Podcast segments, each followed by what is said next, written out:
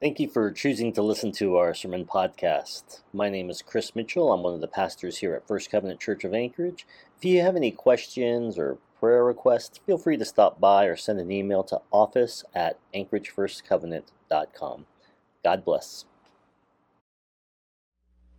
Sorry, I forgot my headset microphone, so I'm going to use the wireless. Um, tomorrow I'm going to go trap, as you've been hearing, uh, tomorrow, or actually tonight, um, really late, uh, I'm going to be traveling down to the lower 48 for um, for a pastor's retreat, and then I'm going to go to gather the Covenant annual meeting.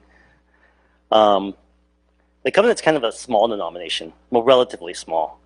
Um, so a lot of people within it know each other. Um, as an organization, it tends to be very relational. It's all about who you know. And so whenever you go to one of these things um, and you meet someone, people immediately try to figure out who you have in common, who you might know in common. Um, and so my name tag will say I'm from the Alaska conference. And so whenever I'm standing in line and you know I just chat with somebody, um, they might say, "Hey, you're from Alaska. That's cool. Do you know know the Yelms?" Uh, because I, have heard, "Do you know the Yelms?" several times. So I'm down there, um, and it's sim- similar at the Alaska conference annual meeting right, with just the state of Alaska. Um, when you meet someone, they want to know if you have sort of connection with them. You know, it's kind of like, are you really part of this family? And, uh, and I use that term family intentionally because I often describe going to these things as like a, uh, um, as a newcomer, like going to your spouse's family reunion. Okay, so everybody's close, everybody knows each other, everybody's connected, but you, and they're happy to see you, right? Because you're now part of the family, but they don't know you yet, and so you don't quite know how you fit in, and uh, you can feel a little out of place. Um, now I've been going through these things for a few years now, so I'm starting to build my own connections, and and it's not as awkward as it used to be, uh, but it's still a little awkward. And I'm I'm saying all this because people are connected. Um, there's this social theory called small world that tries to explain how humanity is connected. And um, using computer models, um, I think it was first started in uh, 78. Um, so social scientists were, were, able to kind of figure out that in, in America, in the United States, um, everybody in the United States is about three people away from each other. Um, so you know someone that knows someone that knows someone who knows every other person in America. Um, and, and you might have heard this idea, like called six degrees of separation. Everybody's six degrees separated from each other, which hasn't been proven, but it's kind of based on the same idea, but just on a worldwide scale. We're all connected, right? People are connected. And, and because we're all connected, we have certain responsibilities to one another. And that's what we're going to be talking about today our responsibilities to pray to one, for one another. Uh, as Curtis said, we're in the fourth week in our series of prayer uh, called Deeply Rooted. And, and the series has grown out of a call made by the denominational president, uh, Tammy Swanson Draheim, to pray for our denomination ahead of the annual business meeting. Um, and, you know, that so as well, as it just has been in our, these fractious times, our meetings have been fractious. There's been, you know, there's always different people with um, different agendas and different ideas and how, how do we live together? Should we live together? Maybe we shouldn't live together. Maybe we shouldn't live without people. Um, it, it's, it can be ugly sometimes. Um, and it's really sad that it is, but it is sometimes. But she asked us to pray because um, prayer is connective intimacy with God. And it brings needs to God and asks God to intervene in those needs. You know, spending time in relationship to develop the same heart and passions as God. And it's a confession that things are so beyond our wisdom and control um, that God is the only one that can make a difference. And so the first week, uh, we, we spoke about praying effectively. And then Pastor Christie shared about um, praying for our needs. And last week I talked about praying for deliverance. So this week we're going to be talking about praying for others. And sorry for that buzzing that keeps going on. So, uh, so it's a little distracting for me, but I'm sure it's distracting for you too. But uh, it's just um, one of our our elders has new hearing aids, and they're trying to figure out how to work them, and and so it just it's doing a feedback thing. So that's what's going on there. It's not anything really in our control, but just so you know. Um, we pray for others because life is more about is more than just about ourselves right? Because we're bound to each other like it or not. And so therefore as we're bound together we pray for one another. Um, and this is a big topic and uh, um, it, would be really easy to reduce this um, into just praying for other people to receive salvation. And that's a good message that we all need to hear. But I just did a series on blessing right before this series, um, and that was a big part of that. Um, and I think it covered the topic well.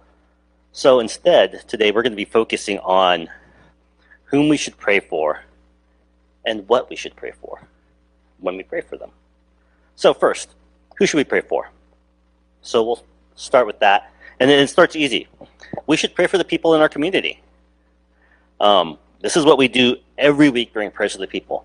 Um, Ephesians 6:18 says, "And pray in the Spirit on all occasions with all kinds of prayers and requests. With this in mind, be alert and always keep on praying for all the Lord's people." We are one body in Christ. We're one body in Christ. And so when one part aches, we all should ache, right? And I often say that the prayers of the people um, are my favorite time in church. It's my favorite part of the service because it's when you are asked to publicly participate. Okay, you're asked, do you have something you need prayer for? What's going on in your life that you need prayer for? What's going on in the lives of the people that you know? And you, you get a chance to say, this is what I'm praying about. This is what I'm struggling with. This is what I need. This is what I'm grateful for. And, and you know, it's hard and not everybody does it, and it'd take a really long time if everybody did it. But it's an opportunity. And people do share, right? You guys do share. And and then we pray together. We pray as a community, specifically for the things mentioned. We actively intervene in one another's lives, presenting every need before God. And that's cool. Really, most most churches in America um, either because of the culture or you know it takes takes some time or um, you know just they're just you know a lot bigger or something. They don't have time to do that, but we do it every week, and it binds us together as a people, um, united in Christ. I mean, if you if we look around, you know, take a moment, look around. Uh, you'll see that we are not the same in this church. Um, we have differences of age. We have differences of ethnicities. We have differences of background. And if we start talking, I'm sure we can find more differences too. Differences of political opinions, um, sociological differences, um, even some theological differences. I, I bet you there, there are significant differences in how we choose to prioritize life, what we think is important. But we come together despite all that. And we lift up one another's needs. Where else in your life do you do that? Where else in your life do you ever get the chance to do that? Um, most of the time, if given the choice, we spend time with folks that look like ourselves and talk like ourselves and believe like we do. Right? We just get because we get to choose. We're like, I'm not going to put up with that. I'm going to go over here. Um, not here not during this time. For these few hours, we come together in all of our differences and we remind ourselves that we are one people under one Lord. That's huge. That, that, that's, a, that's a huge testimony of the church. Okay. So, who else do we pray for? Well, we pray for the, our leaders and for those in authority. 1 Timothy 2 1 through 2. I urge then, First of all, that prayers, petitions, intercessions, and thanksgiving be made for all people, for kings and all those in authority, that we may live peaceful and quiet lives in all godliness and holiness. Uh, now, when Paul wrote these words to Timothy, um, political leaders had more absolute authority than they do now. Um, you know, there were fewer rules on how they could have people arrested or killed. Um, and persecution of Christians was already starting to become more commonplace. So it was really important to pray for your leaders because they, they could literally hold the power of life and death in their hands. Um, now, today, our lives are much different. But the spiritual, physical, and emotional health of our leaders still matters. And not just big leaders like the president, smaller leaders, right? Um, I will often pray for my kids' teachers um, because I know how much my teachers' health and well-being affects my children, right? If the teacher's doing well, if they're they aren't feeling stressed and overwhelmed, I know they'll approach the classroom with a with a better attitude, and my kids and all the other kids will be able to learn like more easily, right? I know this from experience. Right? I used to be a teacher, and if I was really behind on my grading, and if I, or if I just wasn't getting enough sleep, or if I spilled coffee on myself in first period, all those types of things will affect the quality of my instruction. Right? My classroom management was different depending on how secure I felt in what I was doing and, and the other events around. Okay, so it matters who we pray for. Right? We pray for people in positions of influence. Teachers are definitely one of them how well a person authority how well a person in authority is doing affects all those under that person's authority. And that's that's why we pray blessings on the president, regardless of our political allegiance, right? We pray for President Biden just like we prayed for President Trump and we prayed for President Obama. Their spiritual life and character affects us. We lift up all those in authority, praying that God will bless them and make God's self known to them. We pray that God will keep them healthy and give them wisdom so that their blessings in turn will become our blessings. We want their blessings to become our blessings. And, and also, we pray. We pray for our enemies. This is an essential part of Jesus' teaching. In his Sermon on the Plain, uh, the Lucan version of the Sermon on the Mount, uh, Jesus explicitly teaches people to pray for their enemies. Uh, Luke 6:27. But to you who are listening, I say, love your enemies. Do good to those who hate you. Bless who curse those who curse you. Pray for those who mistreat you. Jesus does not mean this in an abstract way. He wants us to really bless those that have hurt us. He wants us to be like God, whose mercy knows no limits. He tells us to be merciful because the Father is merciful. God does not look upon us like enemies. He is always at work trying to redeem and to bless us, even when we act against Him. And you can see this in Jesus' life, right? He chose Judas as one of His disciples, the person that would betray Him. He was knowingly invited to be one of Jesus' 12 closest students. Jesus even confronted Judas in Matthew uh, 26 um, through 25 sorry, chapter 26, verses 20 through 25. And I won't read it, but he confronts Judas. And even then, Judas isn't cast out.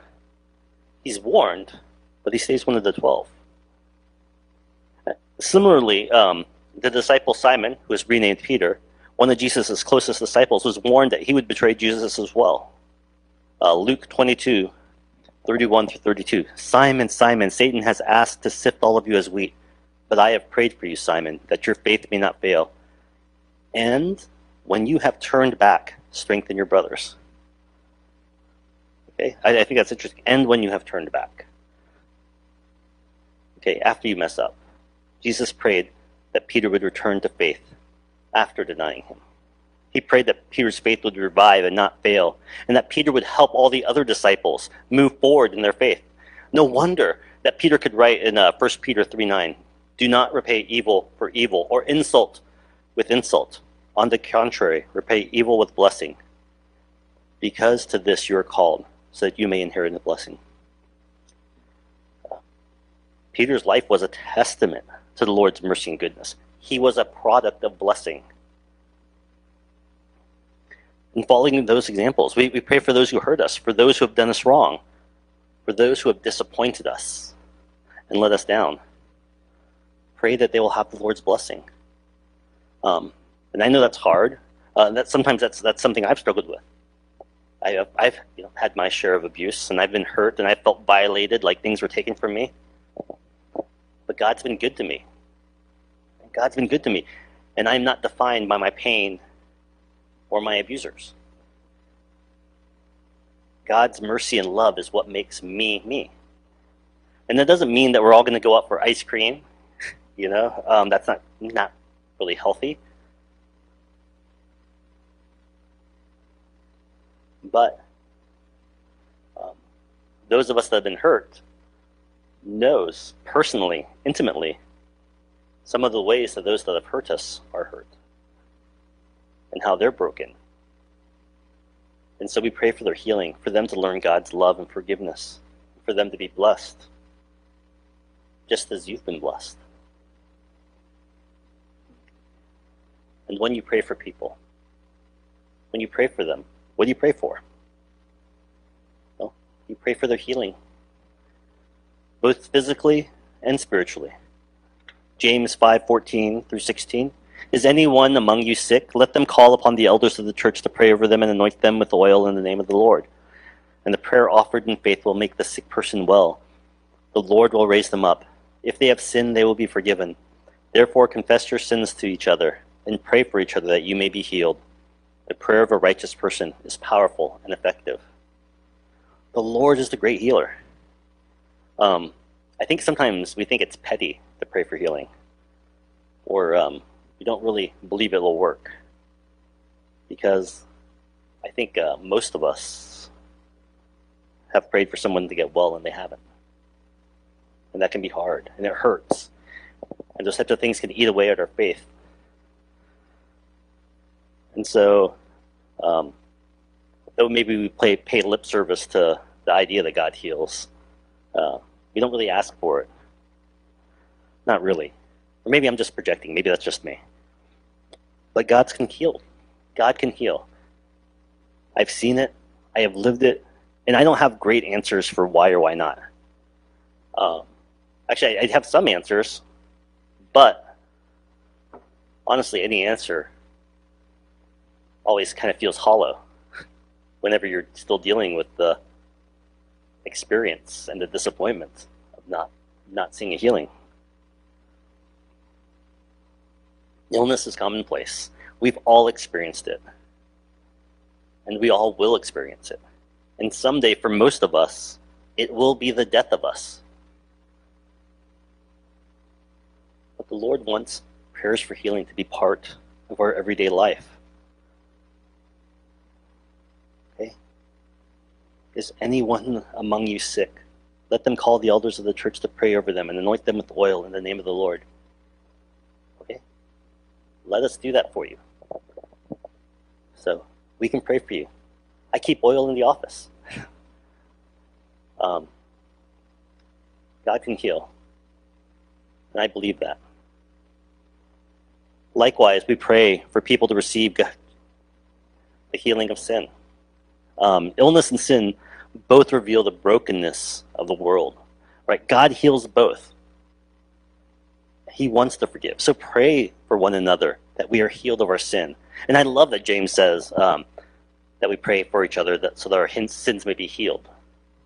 Not just forgiven, healed, restored, made whole, reoriented. Right? I love that he uses that language. Because sin does wound us. It is a wound. And we need to be healed from. And so we confess to one another. And, th- and this is something we have a hard time doing. We like to keep our sins private. But James told us to confess to one another so that we can pray for one another, that we may be healed. Not keep it inside, let it out, so that we can be healed. If you want to be restored, you need a people to be restored to. If you want to be made whole, you have to admit that you have some holes so that we can be healed. So we pray for others, one another's healing. And we should pray that people grow in spiritual maturity. Um, I, I, love that Paul almost always includes his hope for people's spiritual growth in his letters. You can see that over and over in his letters. I mean, listen to this. This is Colossians uh, 1 9 through 12. And this is one of my favorite passages of um, Paul's prayers for growth. Um, Colossians 1 9 through 12. For this reason, since the day we heard about you, we have not stopped praying for you. We continually ask God to fill you with the knowledge of His will through all the wisdom and understanding that the Spirit gives, that you may live a life worthy of the Lord and please Him in every way, bearing fruit in every good work, growing in the knowledge of God, being strengthened with all power according to His glorious might, so that you may have great endurance and patience, and giving joyful thanks to the Father who has qualified you to share in the inheritance of His holy people in the kingdom of light. Can you imagine somebody praying that for you? Right? Someone praying that you have wisdom and insight. Um, that you know the goodness of God, that you be surrounded by His love and grace, and that you grow and develop um, to do good things, and that you can withstand whatever the world throws at you because you're so deeply rooted in God. Paul is an amazing cheerleader in that way. Or better yet, he's a coach, right? Um, because a coach sees, he calls out errors and places to grow, but he also encourages you and prays for you that you grow into the person that you were meant to be, right? The person that you can be. And I want somebody like that in my life, right? Right, right. I, I've had that. I, I love having people like that in my life. Mentors that pray for my spiritual health and development. Um, it's something I've had. It's good for me. But as I grow older, I find that I want to be that person. I want to be a person. I want to be the person that prays for people, that prays for people to grow in their faith and spiritual maturity. Right? That's who we're supposed to do. We're, we're called to grow into people that praise that prayer for other people, right? So we receive that and we grow into that to give out.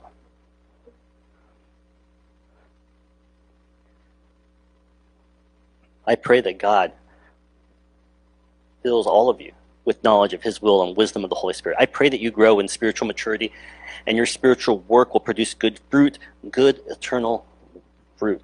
And I pray that you withstand the temptations and the evils of this world, and you grow in your patience and kindness. Right? Those are my prayers for you. And we're all called to pray for one another in that way. None of us have arrived in perfection. So we pray for one another's spiritual growth, for their spiritual work, and for their spiritual health. And the last thing I want to say we should pray that God continues to knit us together in one body to work for the fullness of his kingdom. None of us are in this alone. None of us are in this alone. We are the family of God working together for his kingdom. Uh, just a few de- days ago, um, uh, like uh, I think Thursday, I think it was Thursday, um, Thursday night, uh, I received a, a text uh, from the Casarellas in Madagascar. They're in Madagascar right now, and they're visiting the school uh, for disabled children that, that we fund. And if you're, you're kind of new here, you don't know that. Yeah, we, we fund the school. Um, uh, we pay for the, the rent of the building and the, the location. Um, and we used to pay for more, but things are getting more expensive across the globe. And so right now, all that we can supply just pays for the actual building that they use but we're a part of that work. If we were alone, we wouldn't even know about our brothers and sisters across the world that need help. Right? People wouldn't know that Koyuk needs fish racks, and they wouldn't go up to, to, to build those. But through prayer, we can join one another in God's work, in building God's kingdom. Right? Romans 15, uh, 30 through 32. I urge you, brothers and sisters, by our Lord Jesus Christ and by the love of the Spirit, to join me in my struggles, right?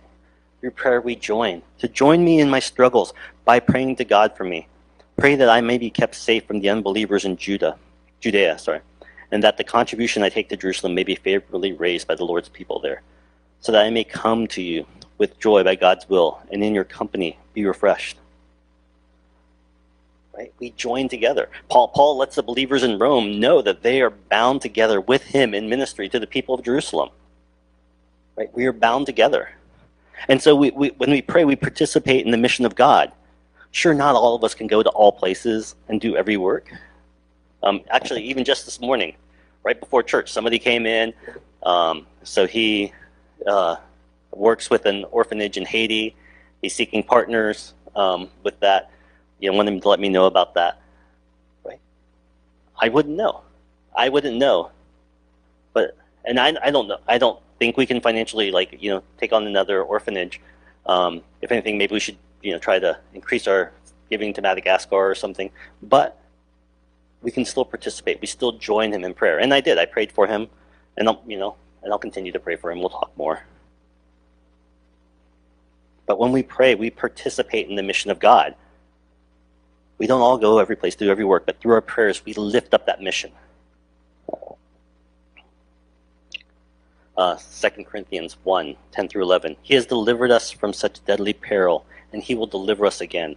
On him we have set our hopes that he will continue to deliver us as you help us by your prayers. Then many will give thanks on behalf of the gracious favor granted us in order, sorry, in answer to the prayers of many. I guess that really sums up the, the, the point of the whole topic today, which is to say that we are not in our Christian lives alone. Right? We're in this together. The people in this church, we are in this together and the people outside of the church we're in this together. Our relationship with God is not just for us. Right? It's not just our relationship with God. Um, Christ did not consider his personal relationship with God as completely independent. The Son of God's humanness bound himself to humanity. Right? He chose to be human and bound himself to humanity. Jesus used that to bring us all into the Lord's holy presence so that we can be adopted into the family of God. Right? John 1 12. To all who did receive him, to those who believed his name, he gave the right to become children of God, children born not of natural descent, but of human decision, but born of God.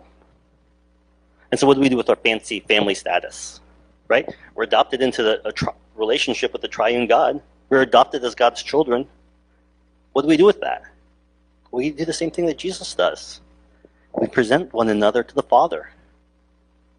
We present one another to the Father, spurring one another on to love and good works. And the best tool we have for that is prayer. The best tool we have to do that is prayer. And that is why we pray for people. That is why we pray for one another. That is why I need your prayers. And that's why you need my prayers. Take a moment and pray right now.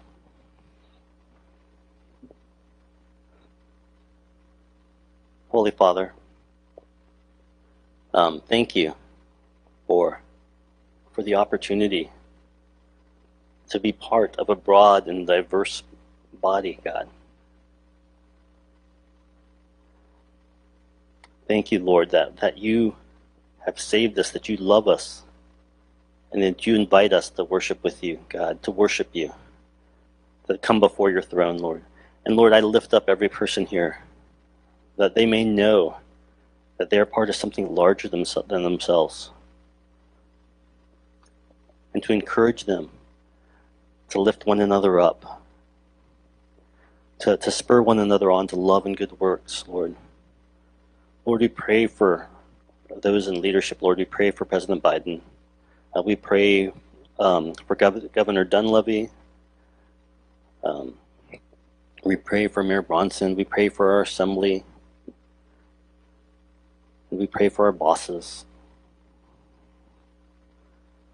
for our teachers, for all those in authority, God. Lord, may they know your blessing as well. May they come to the knowledge of your goodness so that we can live godly lives, working and striving to, to share your name, to proclaim your goodness in all creation. Teach us to be your hands and feet. In Christ's name, amen.